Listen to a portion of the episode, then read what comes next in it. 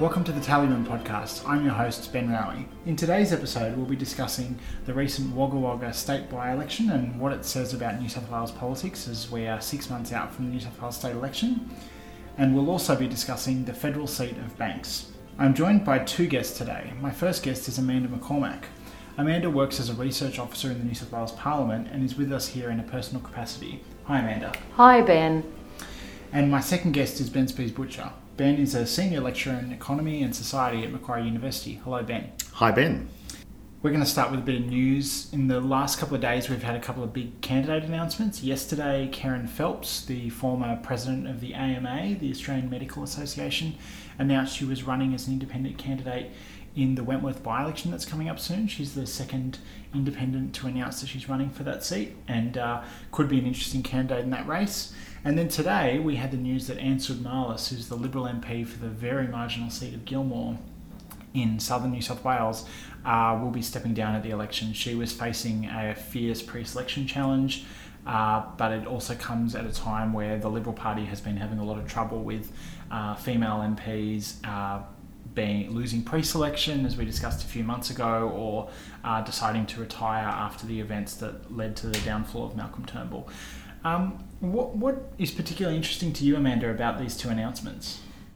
The biggest and in interesting aspect of this is, uh, in particular, looking at Ann Sudmalis's statement uh, to do with her resignation, is an indication of what's going on down in the Shoalhaven in relation to the Liberal branches and, in particular, state and federal enmities. The other thing that I do find interesting about Kerryn Phelps is she's thrown her hat in the ring, hasn't given any thought to. Uh, what her preference, what kinds of preferences. All she said is vote the Liberals last. Well, it's interesting that um, in in federal elections you have to number every box, so voters will have to preference. But I think that's a bit of a pattern we've seen with like people like Tony Windsor, uh, certainly at a state level, Clover Moore, who uh, Kerryn Phelps used to be an ally of on Sydney City Council, where they, they've generally taken an approach of going, it's just easier if I don't give any preferences and I leave it up to the voter and I stay out of that muck. And as long as they come out at the top of the pile, it works perfectly fine for them. But it, it sort of has a different logic for them because then they're only running in one place and they don't really have any preferences to swap. And it kind of allows them to be seen as independent, even if they're getting Greens or Labor preferences to help them uh, defeat defeat their main rival. Yeah, and I, look, I think it's a little bit different in Wentworth, partly because it's a by-election, so there aren't any other seats up yeah. for grabs. Uh, but also because we've had some polling that suggests there's some outside prospect that Labor could be competitive. So unlike Windsor, where you know there's really no chance of anyone defeating the Conservatives other than him, mm. um, there is some prospect that if Kerryn Phelps gets knocked out, it actually matters whether she directs preferences to Labor or Liberal. Um, so I think that it is a more significant uh, announcement because of that. Yeah, and um, we, we will cover Wentworth in more depth, but it, it is interesting that you have it's a good area for the Greens. Uh, it's an area where Labor clearly Labor always has a chance, and it's it's not the kind of conservative seat where Labor has no support. And uh, you know, Licia uh, Heath, who's the other independent, has been endorsed by Alex Greenwich, who's the state independent MP who whose seat overlaps with the area. So you'd have to assume that she will have um, some real support in terms of the campaign, we don't really know how well known she is or how popular she is, but certainly that there'll be people working on her behalf. So it does make a complicated race because you, you may well have five candidates, not necessarily five who can win, but five candidates who are getting significant shares of the vote. And then the other issue related to Alex is his close relationship with Clover as well. So, in terms of Clover somehow appearing in the race or her supporters appearing in the race, that's also got the potential there too. So we're going to be t- discussing Wentworth in more depth uh, two episodes from now, just before the by-election. But um, if there's any news, we will we will keep you updated in the next episode. Uh, we're going to move on now to talking about the results we've had recently. So Wagga Wagga, uh, by-election in a seat that has traditionally been considered very safe for the Liberal Party, um, came along um, the weekend before last. So independent candidate Joe McGirr managed 25.4% of the primary vote, just behind Liberal candidate Julia Ham, while Labor's Dan Hayes came third with 23.7% of the vote. So roughly a, th- a, quarter of the vote went to each of these three main candidates. But after the distribution of preferences, McGirr got elected with almost 60% of the vote. Um, so he will be, by my count, the seventh member of the lower house crossbench in New South Wales, alongside three Greens, two other independents, and a shooter. Uh, and um, Amanda, what do you see as the main factors in the in the by-election result? This was a, a, a very strange by-election in that I don't think anyone could foresee the the ICAC investigation and subsequently what came out in relation to that. So already there was issues to do with potentially the probity of the former the former member for Wagga Wagga, and then you add in all of the in the, the warring that was happening in the Liberals in Canberra, and given the media markets to Wagga are so close to those in Canberra, that you've got this confluence of events that almost seemed to be a perfect storm where the Liberals' vote collapsed hugely. It, like it, it was huge. What do you think um, this says about what's been going on with minor party support in New South Wales? We've now had this string of rural by elections where the shooters have done really well and the Greens have obviously done really well in New South Wales recently. Like, what does this add to the story, Ben? Yeah, I mean, so one of the the other surprising things about this result, there was a quarter of the vote went to each of the three main candidates, but then a quarter went to the others as well, and a large chunk of that went to the shooters. Um, and I, I think so. The shooters were preferencing Labor here ahead of uh, the coalition as well. Um, and that fragmentation, particularly of the Conservative vote outside of Sydney, mm-hmm. I think is potentially very interesting for the state election. We've now got not just the shooters, you've also got One Nation who are registered for the state election, and you've got a whole string of um, independents in regional areas who are clearly able to get a decent size of the vote. Mm. If the coalition's vote does fragment anything like Wagga, clearly it won't be that dramatic, but even a little bit of leakage to all of those uh, candidates. Uh, in a system of optional preferential, you could see how that could start blowing out a number of regional swings um, around the state. So, for people who maybe aren't from New South Wales, so we can explain this, because um, New South Wales is now pretty much the only place in the country, apart from the Northern Territory, that uses optional preferential voting, where voters don't have to number every box; they can just vote one if they please, and it does mean that it's not it's not the same by any means It's first past the post, but it can mean in certain situations where parties don't recommend preferences and voters don't particularly feel enthused about marking preferences, that it can end up as a bit of a first past the post result where it's very hard for the number two candidate, the second place candidate, to catch up on the first place candidate. Mm. Um, and in that that way, it could really uh, amplify these effects. Yeah, so I think there are, there's two bits to this, right? So one is to what extent are these votes coming from the conservative side of politics, and certainly in Wagga, I mean the Labor vote dipped a tiny bit, and so did the Greens, but nothing like the Liberal vote. So almost all of this um, vote, this 50% of the vote that went to the independent plus the others, pretty much all of it um, comes from the conservative side of politics. So that's a much bigger risk for them if a number of those votes don't return. Mm. But then I think there's a second problem, which is well, what do the Liberals do to try and get them to return? Do they try and do a deal with One Nation? Mm. Um, where do the shooters fit into that? And I think it's actually much harder for the Conservatives to manage those arrangements that require directly communicating to voters, telling them about those arrangements, they don't work otherwise, um, than it is on the progressive side of politics, where it's now much more accepted that there's some relationship between Labor and the Greens that's nowhere near as problematic for Labor as uh, working with One Nation is for the coalition. Mm. But if they don't do that, and there's a high exhaustion rate, that's going to hit them one way. If they do do that, then it's going to hit them a different way. And I think that you've seen Queensland Labor's already trying to do that. The other interesting bit, though, is the number of people that would come through the polling booths who wouldn't accept any how to vote material. And so, in terms of getting a sense of how you think a vote's going to go, uh, how a booth is going to go, and you know, trying to get a feel or a sense for what's going on, it was it was very difficult. And I think when you look at the results on the day, especially the number of booths that came out, one Labor, two Joe McGirr, three Julie Ham. It was it was quite phenomenal. With the Orange by-election, we talked a lot about greyhound racing or council amalgamations, things like that.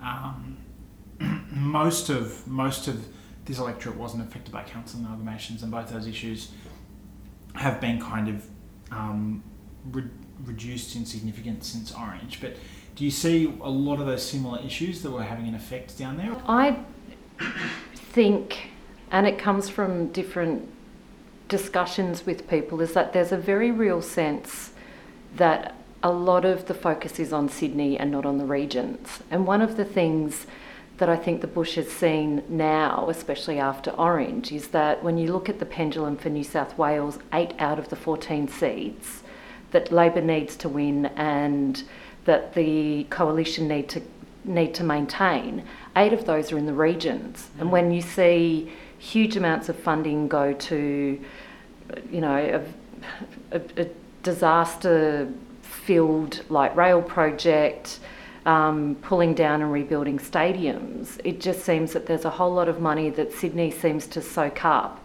That once you hit past, where, you know, west of the Great Divide, that people are there going, well, hang on a moment, we're, we're important too. We make up voters. We're part of New South Wales. New South Wales is more than Newcastle, Sydney, Wollongong where are we seeing the same sorts of investment into community infrastructure?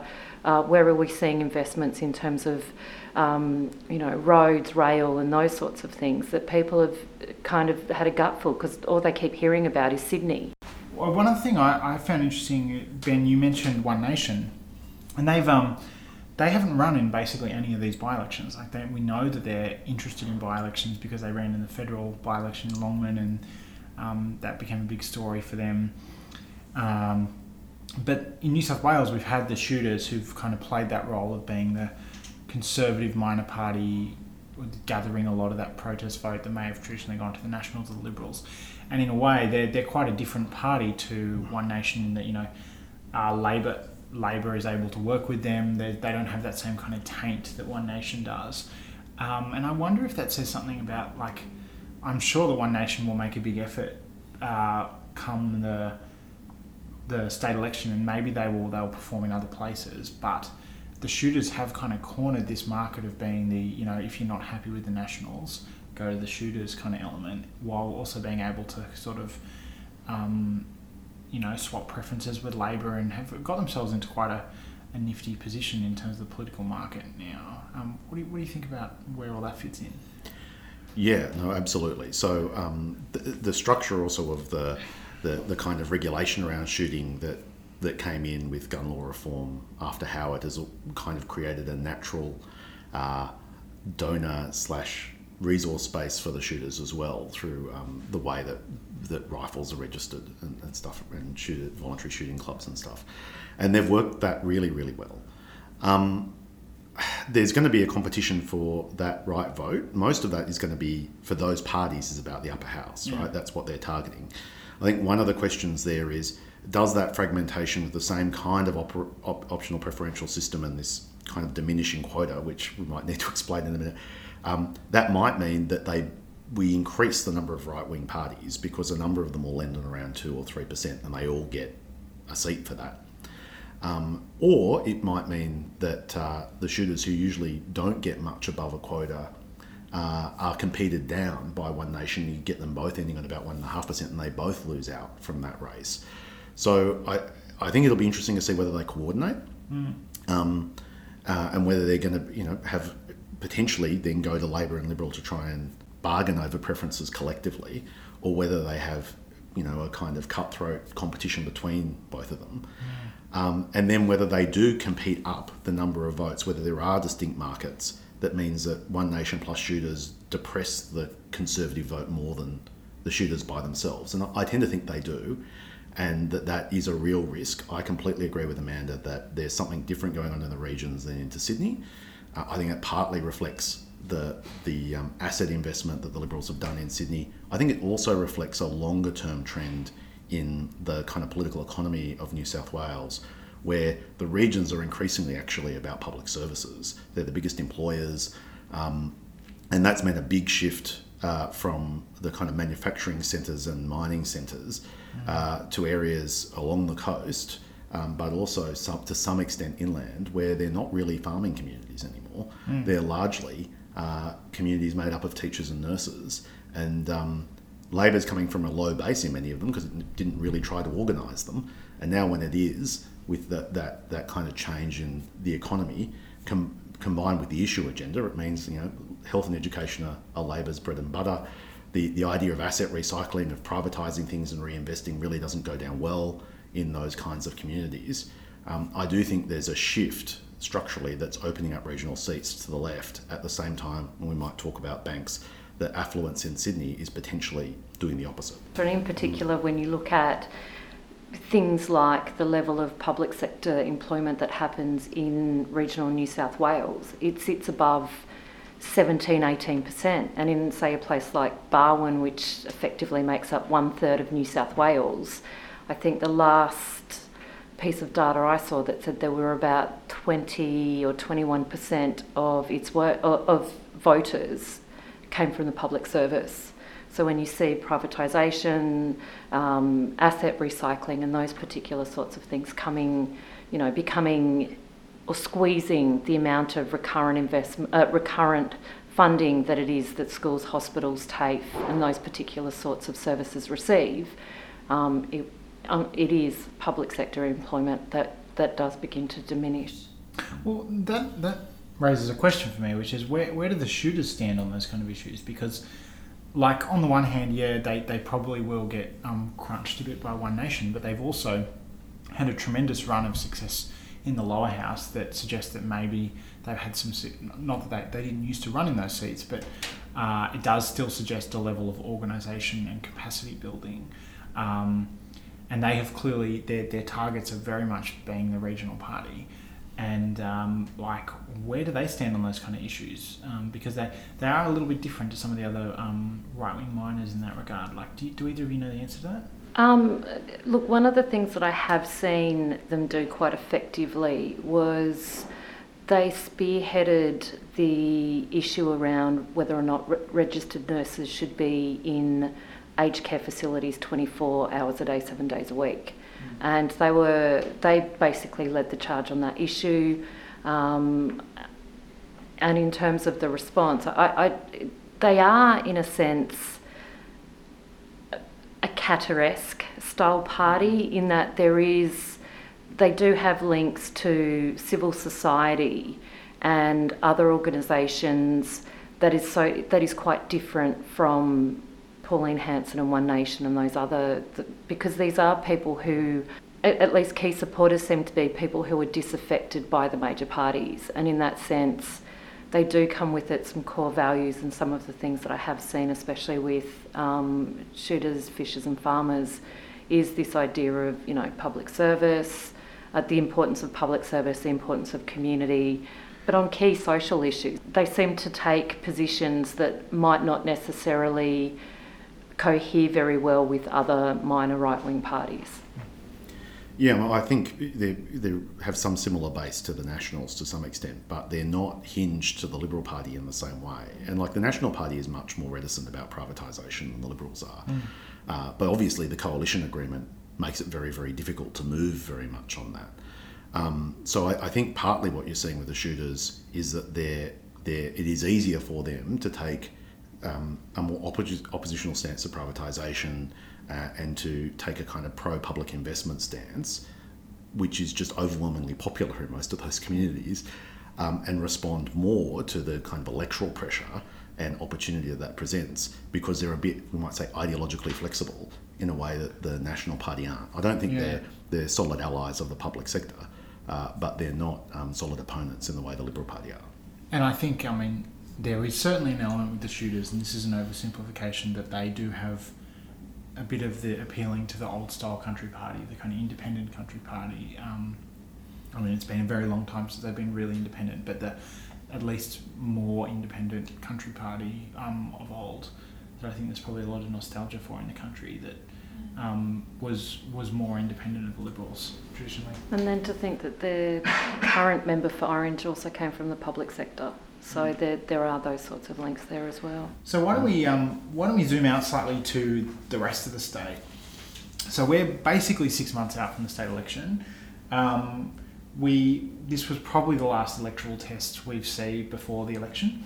Um, at the moment, the coalition holds 52 seats. 47 is a majority. So if they lose six, they'd be reduced to, to a minority government and if Labor were to gain 13 seats, they would have a majority.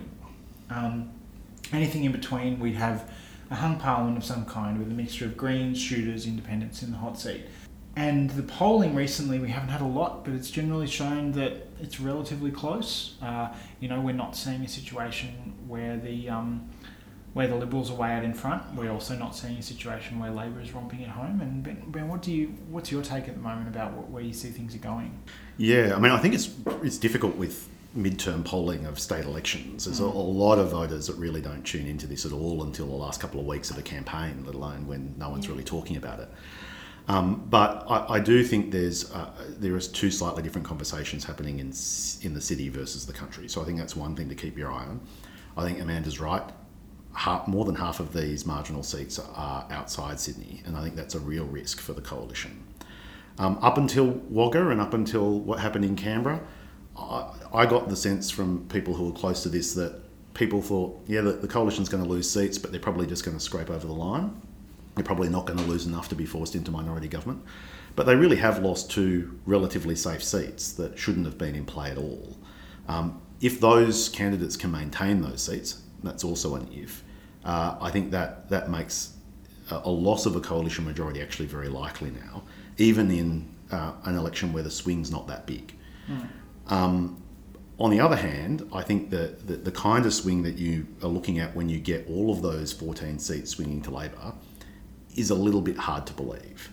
Um, and it's particularly hard to believe when there's not any real raw anger at the coalition, and there is still quite a lot of residual um, disgruntlement at Labor. Uh, so I, I, really do think we're, we're, now at the situation probably minority government is the most likely outcome. Mm. Um, but there are a lot of different kind of minority governments in there because it's such a, a big crossbench. Uh, it, it's going to be really interesting to see, you know, what, what that all means and how both party, major parties, as well as all of the others, position themselves in terms of talking about what minority government means, who you can work with, who you can't work with, who they're going to run scare campaigns against. Um, I, I, think this could be a, a, different kind of election for that reason. Uh, and all of it, what, six weeks before a federal election where actually half the state might be confused about who they're voting for. It's fascinating. Yeah, it's going to be very complicated. And and just following, you know, and that makes candidate selection, especially in seats that have not yet been pre-selected for, even more important. You know, and there, there's also, I guess, given the intense pressure, is that there, there's quite possibly going to be some weird and wonderful things happen with different candidates, regardless of their political stripes. We won't spend a lot of time on New South Wales, but uh, yeah, I think it's interesting just to sort of run through what the six seats are that are very marginal right now because they are an interesting mix where you have Monaro and Upper Hunter, both like national seats, but um, there's there's a strong Labor element in those seats. You've got Lismore and Tweed that are both in the north of the state. Again, both national seats, but Tweed is is basically an urban seat now, and Labor is very close to winning there. And Lismore, uh, the Greens came close to winning Lismore last time. Not that the Labor Party is out of it, but both Labor and the Greens will be looking at winning Lismore.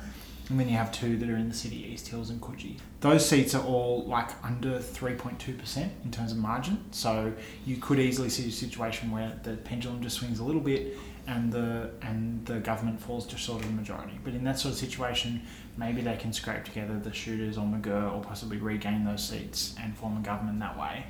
Uh, but it would look very different if you end up in a situation where, you know, uh, Labor wins those five seats, the Greens win Lismore, you could end up in a situation where there's four Greens supporting the Labor Party in government, and we've never seen anything like that in terms of a single member electorate, big state, and um, it'd be very interesting to see how that would work. So it's going to be interesting. We're going to we're going to return to New South Wales as well as Victoria, which we'll be talking about in some upcoming episodes. So finally, we're going to discuss the federal seat of Banks in southern Sydney. Um, Banks covers the suburbs on the north side of the Georges River, including Revesby, Padstow, East Hills, Peakhurst, Mortdale, Oatley, and Narwee. The Liberal Party's David Coleman holds a seat by a 1.4% margin, and he won the seat in 2013. Uh, he was recently promoted to serve as Minister for Immigration and Citizenship as a junior ministry in the Morrison government, uh, which is interesting in the context of that electorate. Ben, what, what do you think is particularly interesting about the seat of Banks? Look, it is one of these seats in uh, metropolitan Sydney where people have been getting more affluent over the last 15, 20 years. Um, and so parts of it really don't look like a traditional Labor seat at all, and parts of it do look like a traditional Labor seat. Um, and you know, a little bit like uh, some of the the other seats closer to Sydney, where you've had uh, solid blocks of people who vote left and right next to each other, and not they look marginal, but they're actually there's not much give in either of them. Um, I think it, it's going to be interesting to see uh, whether this there is potential for a big swing here. I, I suspect it's there's less potential for a big swing here than there is in some of the other outer metropolitan seats. Um, but I think there's also been a, a significant shift in that uh, wage stagnation over the last five or six years.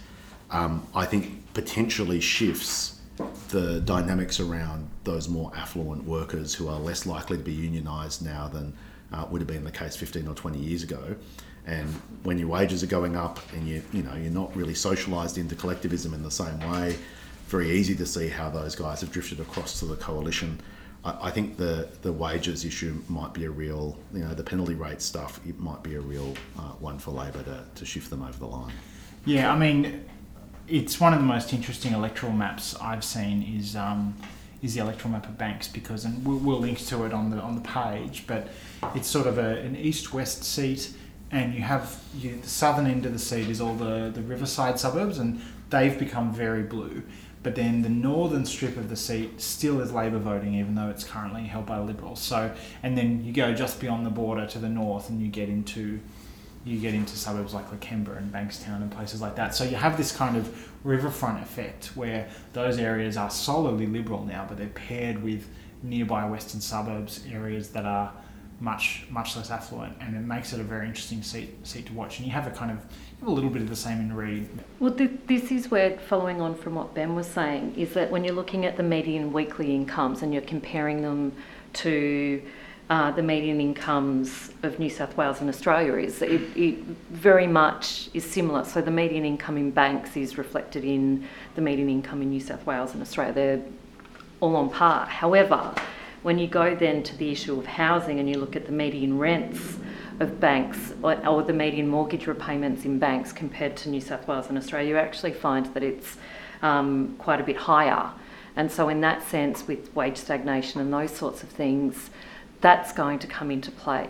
The other thing that I also find fascinating about this seat is that when you're looking at, so you add in that, then you also add in, um, in particular, the issue of languages and spoken in the home and community languages. So this is a seat which has nearly 50% of households where they have uh, languages other than English spoken in the home. So you've got this fantastic mix of issues to do with class, issues to do with um, identity and, and mother country and mother tongue. It's a very multicultural electorate. Yeah, and you know, and one of the other interesting bits to point out is something like nearly a quarter of the people in the 2016 census in banks identified as not having a religion.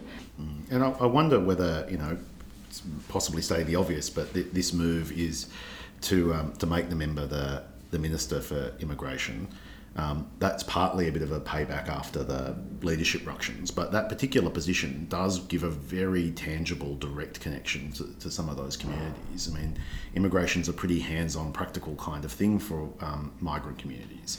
It's also interesting in terms of what image the government wants to send that um, the, you know, uh, Peter Dutton is still Minister for Home Affairs and he's kind of the senior minister in this portfolio, and immigration is now sort of a junior portfolio in it, which I think is interesting in itself. But the the kind of hardcore, um, maybe a bit of a nastier edge that they've portrayed, they've now kind of separated that from the person who's responsible for, I presume, responsible for granting visas and citizenships and things like that.